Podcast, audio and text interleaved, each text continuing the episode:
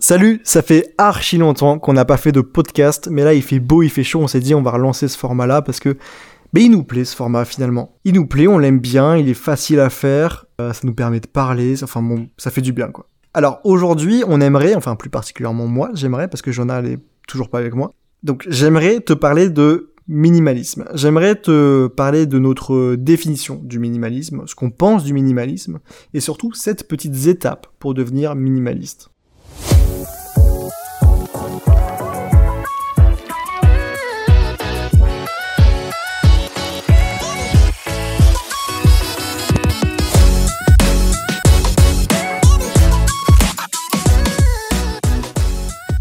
Donc avec Johanna, on n'aime pas acheter. Donc que ce soit des vêtements, des gadgets, des téléphones, etc. On n'aime pas. C'est pas parce qu'on est radin, mais c'est simplement parce qu'on n'éprouve aucun plaisir à acheter. Alors, bien entendu, ça signifie pas qu'on ne se fait jamais plaisir. Au contraire, c'est simplement qu'on a appris à apprécier la véritable valeur des choses. On aime mettre le prix sur des objets de qualité. On a toujours été comme ça et on tend à avoir la vie la plus simple possible en ayant le moins de choses possible, mais en ayant des choses qui ont vraiment de la valeur pour nous. Et ce qu'il faut bien garder en tête, c'est qu'avoir une vie simple ne, signifie pas forcément une vie austère. Une vie simple, c'est simplement euh, l'essence même du minimalisme. Et même si la vie en van existe depuis très longtemps, l'explosion du minimalisme a fait monter en flèche ce mode de vie alternatif. Et c'est sûrement grâce à tout cet engouement autour du minimalisme et de la philosophie du moins que l'idée d'acheter un fourgon pour y vivre à l'année a commencé à germer dans notre esprit. En fait, pour nous, vivre à plein temps dans un véhicule aménagé, c'est fondamentalement la même chose que de vivre dans un appartement ou une maison si on élimine tout l'espace vide ou superflu. Donc en gros, dans un van, tout est plus petit, mais tout est aussi plus accessible, et en plus de ça, on gagne en liberté géographique, donc pour nous, c'est vraiment du 100% gagnant. C'est sûrement l'une des meilleures décisions que nous ayons jamais prises. Et si c'était à refaire, on le referait exactement de la même manière. Mais ça, c'est pas le sujet de ce podcast. Enfin, presque pas parce que l'expérience de vivre dans un si petit espace a poussé la notion du minimalisme encore plus loin. Et pour rien de cacher, ça n'a pas toujours été facile. Petit à petit, il a fallu, et il faut encore, puisqu'on vit pas encore à 100% dans le van, être sélectif par rapport à ce que nous emmenons avec nous. Et même si c'est le sujet du projet Objectif Vie en Van, t'as pas besoin de vivre dans un van aménagé à l'année pour adopter un style de vie minimaliste il est possible de reprendre certaines idées principales de la philosophie du moins et de les incorporer dans ta propre vie. Et donc, dans ce podcast, on aimerait justement te partager quelques-unes de ces idées principales. Mais avant ça, on va juste te rappeler ce qu'est le minimalisme afin que nous soyons tous sur la même longueur d'onde. Donc, pour faire court, le minimalisme, c'est simplement le fait de vivre intentionnellement avec uniquement les choses dont tu as besoin l'objectif étant de tendre à des expériences humaines plutôt que de s'attarder sur la possession. Donc pour reprendre un peu ce qu'on voit partout, posséder moins d'objets, ça va un environnement plus rangé forcément, et donc dans lequel il est plus facile de penser. Posséder moins d'objets, c'est aussi disposer de plus de temps et de diminuer sa charge mentale. Parce que par exemple, quand t'as moins de vaisselle, eh bah tu passes moins de temps à faire ta, à laver ta vaisselle. C'est un exemple un peu tiré par les cheveux, mais c'était pour illustrer. Ensuite, avoir moins d'objets, ça permet aussi de diminuer son stress parce que t'as moins peur de te faire voler, forcément. Et surtout, t'arrêtes de chercher les choses. Donc ça, ça, me correspond vraiment entièrement, quoi. Et surtout, ça diminue ton stress par rapport à l'argent. Parce qu'en ayant besoin de moins, forcément, tu dépenses moins. Donc finalement, la vie minimaliste te donne la liberté de consacrer moins de temps et d'argent à des choses et de dépenser plus d'énergie pour vivre réellement.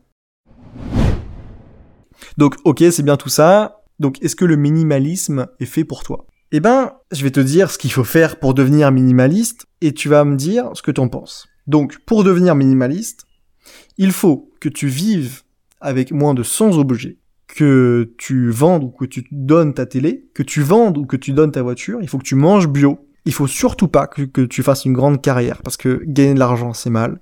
Il faut que tu vives dans un pays exotique dans lequel le coût de la vie est extrêmement bas. Il faut que tu t'inscrives à un cours de yoga. Bon, alors, c'est faux, hein, bien évidemment, prends pas ça au sérieux. C'est juste que certaines personnes qui rejettent le minimalisme et qui le voient comme une simple mode ont exactement ces objections pour se justifier de pourquoi elles n'adopteront jamais ce mode de vie. Mais non, le minimalisme, c'est pas ça. En fait, il y a rien de mal en soi à posséder des biens matériels ou à gagner beaucoup d'argent. Le problème se situe surtout dans le sens que nous donnons à toutes ces choses. Donc, Si tu souhaites te débarrasser des excès de la vie en faveur de la concentration sur ce qui est important afin de trouver le bonheur, l'épanouissement et la liberté, alors oui, le minimalisme est fait pour toi. Et chacun trouvera là-dedans sa propre voie. De l'autre côté, adopter ce mode de vie nous permet aujourd'hui de mieux vivre l'instant présent, de poursuivre nos passions, celles qui ont vraiment du sens pour nous, de découvrir la vraie liberté, de créer plus et de consommer moins, parce que même si on n'est pas de parfaits blogueurs, de parfaits, de parfaits podcasteurs, etc., on prend à présent beaucoup plus de plaisir à partager plutôt qu'à consommer. Ensuite, pour nous, ce mode de vie nous permet de nous débarrasser des trucs superflus. Et par truc, on entend des objets qui n'ont finalement pas de sens pour nous. Donc voilà ce qui est pour nous le minimalisme et ce qui est d'ailleurs la définition du minimalisme. Maintenant, on aimerait te partager quelques idées sur la façon d'atteindre un style de vie minimaliste sans adhérer à un code strict. Et puisqu'il n'y a pas de règles, t'es en aucun cas dans l'obligation de suivre ces étapes dans l'ordre. D'ailleurs, on aurait plutôt dû appeler ça des actions concrètes pour devenir minimaliste, plutôt que des, euh, étapes. Donc la première étape, enfin la première action du coup, c'est de définir tes propres règles. Parce que la philosophie est différente pour chacun. Mais ça ne doit pas signifier que le chemin pour y parvenir doit être chaotique et doit être parcouru les yeux bandés. Donc commence par identifier la raison pour laquelle tu souhaites devenir minimaliste. Peut-être que tu en as assez de pas avoir assez de temps. Peut-être que tu as l'impression de pas réussir à gérer ton argent. Peut-être que tu as du mal à t'endormir et que tu te réveilles régulièrement la nuit. Peut-être que tu en as assez de faire des achats euh, sur un coup de tête. Peut-être que tu aimerais prendre des décisions plus réfléchies, plus justes. Peut-être que tu as envie d'adopter un mode de vie plus sain. Je sais pas. Mais qu'importe les raisons pour lesquelles tu as envie d'adopter un style de vie minimaliste, qu'importe les raisons pour lesquelles tu es en train d'écouter ce podcast, écris-le. Savoir pourquoi tu fais quelque chose augmente considérablement tes chances d'atteindre ton objectif. Donc voilà, la première action, c'est vraiment de définir tes propres règles, de définir le pourquoi. Ensuite, l'action numéro 2, c'est de donner ou de vendre ce que tu n'utilises pas. Donc on a tous des objets autour de nous qu'on a déjà utilisés, mais qu'on n'utilise plus depuis quelque temps. Ça peut être vraiment tout et n'importe quoi. Et lorsque tu en trouves un, utilise la règle des 6 mois pour t'en débarrasser. Donc si tu connais pas encore cette euh, règle, c'est simplement le fait de donner ou vendre un objet que tu n'as pas utilisé au moins deux fois au cours des six derniers mois. Donc par exemple, si t'as pas utilisé ton vélo depuis plus de six mois, si t'as pas utilisé ton vélo deux fois depuis plus de six mois, ça signifie que tu n'en as pas besoin et qu'il est vraiment superflu dans ta vie et que tu peux t'en débarrasser. Donc dans ce cas, tu peux le donner ou le vendre. Et franchement, en le vendant, tu peux en tirer facilement un billet allant de 450 à 2000 euros. Ouais, 2000 euros, je déconne pas. Et ça te servira pour la suite. Alors pourquoi la limite des 6 mois? Eh ben c'est parce que certains de tes objets sont saisonniers. Je pense notamment au manteau d'hiver ou au maillot de bain. Pour le petit conseil, tu peux faire la même chose avec les applications installées dans ton téléphone. Parce qu'on a tous des applications qu'on n'utilise plus, mais qu'on n'ose pas supprimer en se disant peut-être qu'un jour je vais l'utiliser quand même. Ou simplement par flemme aussi. Hein. Des fois on supprime pas des applications par flemme. Ensuite, l'action numéro 3, c'est d'épargner au moins 1000 euros. Avoir un fonds d'urgence simplifie tout, mais vraiment tout. Et c'est justement le but même du minimalisme. Simplifier. Un fonds d'urgence permet de faire face aux imprévus, ce qui enlève une charge mentale assez conséquente. Donc même si t'aimes pas l'argent, tu peux pas l'ignorer. Donc essaye de faire de cet objectif une priorité en limitant tes dépenses à ce qui est vraiment nécessaire pendant quelques mois et en vendant ce que tu utilises plus. Une fois que que tu auras atteint ce premier palier, tu pourras l'augmenter. Avec Johanna, notre fonds d'urgence est de 12 000 euros. Donc on l'a pas encore complètement atteint, et pour te dire la vérité, on cherche déjà à l'augmenter. En fait, le truc c'est que le mode de vie qu'est la van life est par définition assez imprévisible, et donc forcément on a besoin d'un fonds de sécurité plus gros. Parce que pour donner un exemple, une simple panne pourrait mettre fin à notre aventure. Et donc si on rajoute à ça que même si Johanna aujourd'hui elle est en CDD, de mon côté je suis freelance en tant que, en tant que concepteur de sites web et d'applications mobiles. Donc si je venais à traverser une période creuse, j'aimerais pouvoir amortir ma chute avec cette épargne de précaution. Donc en gros, un fonds d'urgence, ça soulage, ça met en sécurité, ça permet de vivre beaucoup plus simplement. Et d'ailleurs aussi, ça rassure ton banquier quand tu lui demanderas un prêt pour un gros achat. Il a envie de savoir que tu sais gérer ton argent et puis que tu as de l'argent de côté, tout simplement.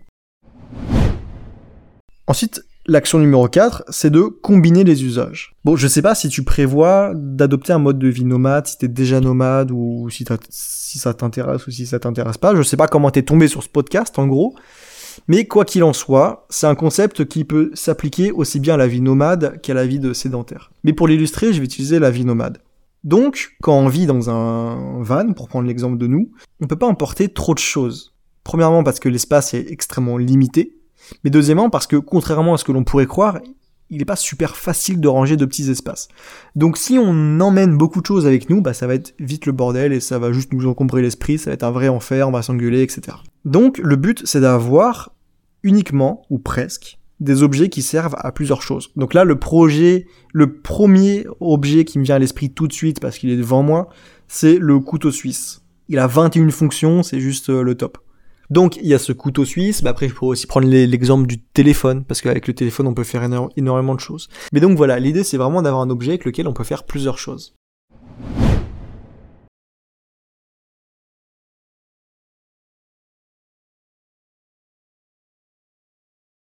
Ensuite, l'action numéro 5 à entreprendre pour devenir plus minimaliste, c'est de dépenser pour des expériences et pas pour des possessions. Alors, petit exercice, est-ce que tu penses sincèrement que tu, te souviendras dans quelques années, ou dans quelques mois même, avoir acheté cet habit qui est aujourd'hui à la mode? Prends plutôt l'habitude d'enrichir ta vie avec de nouvelles compétences, expériences et aventures, plutôt qu'avec une nouvelle voiture, je prends l'exemple de la voiture, hein, mais qui perd de la valeur une fois achetée. Par exemple, tu te souviendras longtemps d'un voyage. Tu garderas en tête de bons souvenirs, même si tout s'est pas forcément bien passé. En revanche, tu vas très vite te lasser de ton nouvel iPad et tu sentiras de la frustration jusqu'à ce que tu en achètes un nouveau. En fait, les expériences apportent du bonheur sur le long terme sans t'encombrer d'objets, là où les possessions t'apportent du bonheur uniquement sur un, un court instant, quelques minutes à quelques jours, voire peut-être quelques semaines. Mais en plus de ça, elles t'encombrent de nouveaux objets.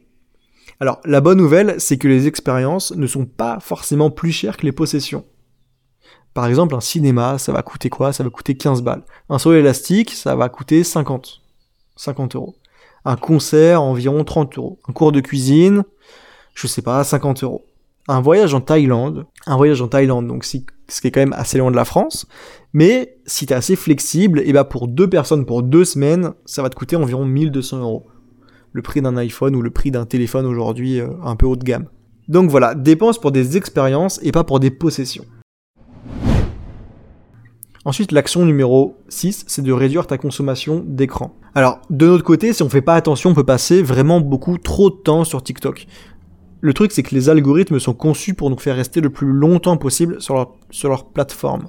Et outre les effets néfastes des réseaux sociaux et compagnie qu'on a l'habitude d'entendre un peu à droite à gauche, ils sont très mauvais pour quiconque souhaite devenir minimaliste. Parce que finalement, sans qu'on s'en rende compte, ils nous amènent à comparer nos vies à celles des autres et à nous convaincre d'acheter des choses dont on n'a pas, dont, dont on n'a pas réellement besoin pour être plus heureux, plus beau, plus intelligent ou même carrément les trois. Alors, pour réduire ta consommation d'écran, c'est pas si facile que ça. Il ne suffit pas de te dire que euh, tu vas faire 30 euh, minutes de moins de TikTok par jour. En fait, tu vas craquer en moins d'une semaine à cause d'un manque.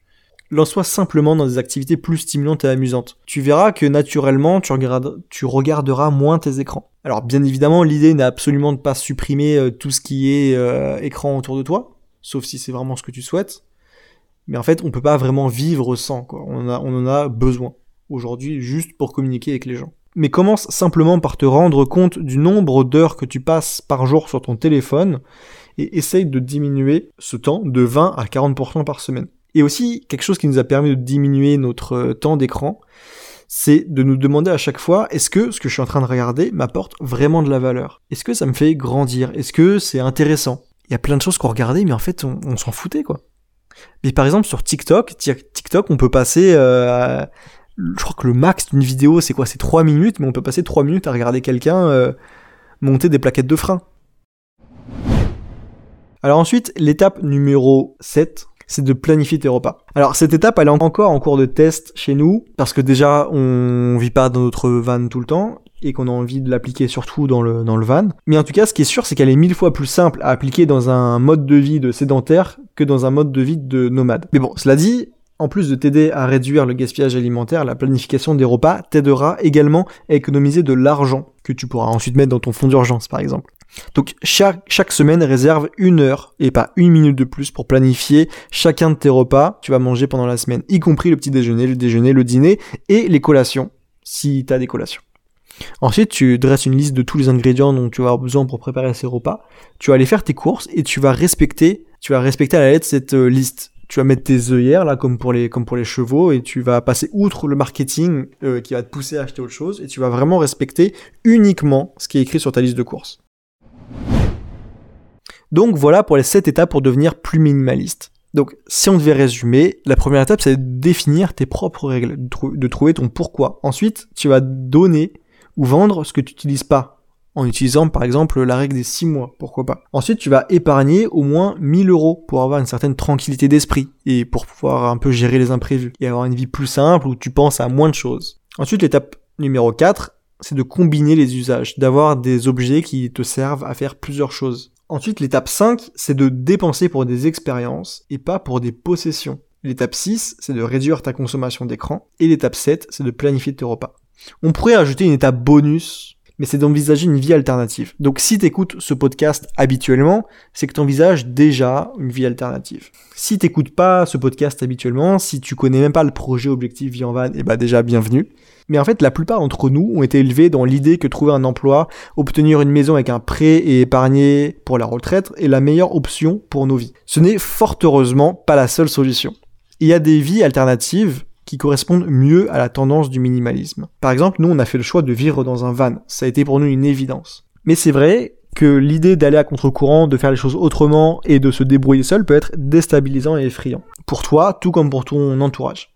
Mais en se renseignant, on se rend vite compte que beaucoup d'autres personnes le font et que ça n'a rien d'effrayant.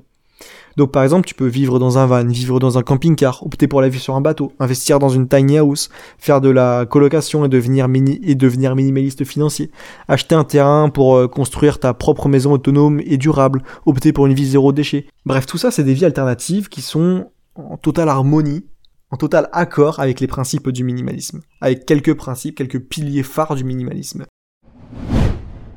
Alors juste pour finir ce podcast, pour être totalement franc avec toi, on n'a pas l'impression de nous être forcés à devenir minimaliste. Et d'ailleurs, franchement, en y repensant, c'est une très bonne chose de ne pas avoir cette impression. Parce que si on s'était forcé en nous fixant des objectifs irréalisables, on n'en serait pas là aujourd'hui. Notre route vers le minimalisme n'est pas encore terminée et elle ne le sera sûrement jamais. On sera jamais euh, des, des, gourous du minimalisme ou en tout cas on sera jamais des pros du minimalisme. Je sais même pas ce que c'est l'extrême du minimalisme d'ailleurs. Mais c'est vraiment les principes du minimalisme qui m'intéressent. En tout cas, ce qui est sûr, c'est que être constamment conscient de la façon dont tu vis, c'est le seul moyen de continuer à prendre des décisions conscientes concernant ton style de vie. Par exemple, depuis qu'on a acheté Hermès, même si on vit pas encore à 100% intérieur, je pense que là tu as compris, ça doit faire 15 fois que je le dis, mais on achète déjà comme si c'était le cas. Et notre vie tout entière tient dans un Iveco 35.8 de 1996. L'adaptation à un style de vie plus minimaliste nous a rendu encore plus conscients de la façon dont on dépense notre argent. Par exemple, on est bien conscient de, que nos pleins de carburant nous coûtent la lune. Mais chaque achat que nous faisons est justifié et raisonné. Et surtout, on privilégie les expériences au bien matériel. C'est vraiment surtout ce message-là qu'on avait envie de te faire passer dans ce podcast. On crache pas sur l'argent. Il sert à financer notre voyage et on le gagne assez difficilement pour qu'on puisse cracher dessus. Mais il ne représente plus un but, ni un signe de bien-être ou de statut social pour nous. Donc voilà, en tout cas on espère que ce podcast t'a plu et qu'il te permettra étape par étape de devenir une personne plus minimaliste. Même si même s'il va te falloir 10 ans pour atteindre ton idéal de la philosophie du moins, les avantages eux, ils commencent maintenant. Quoi qu'il en soit, si t'es en train d'écouter ce que je suis en train de te dire tout de suite, c'est que t'as écouté le podcast jusqu'au bout. Donc pour ça, merci infiniment. Si tu souhaites nous poser des questions, donc à Johanna et à moi, euh, sur le sujet du minimalisme ou de la vie en van, ou que tu souhaites simplement suivre nos projets, je t'invite à nous rejoindre sur Instagram, Twitter, Pinterest, et on répondra à tous tes messages. Quoi qu'il en soit, on espère que cet épisode t'a plu. Et si c'est le cas, je t'invite à laisser un avis sur Apple Podcast, sur Spotify ou, sur la plateforme sur laquelle tu es en train d'écouter ce podcast. Et je t'encourage aussi à partager l'épisode autour de toi. N'hésite pas également à nous dire quel sujet t'aimerais qu'on aborde dans les prochains épisodes. Pour ça, dis-le nous en commentaire ou bien sur nos réseaux sociaux. Sur ce, je te dis à bientôt sur les routes. Ciao ciao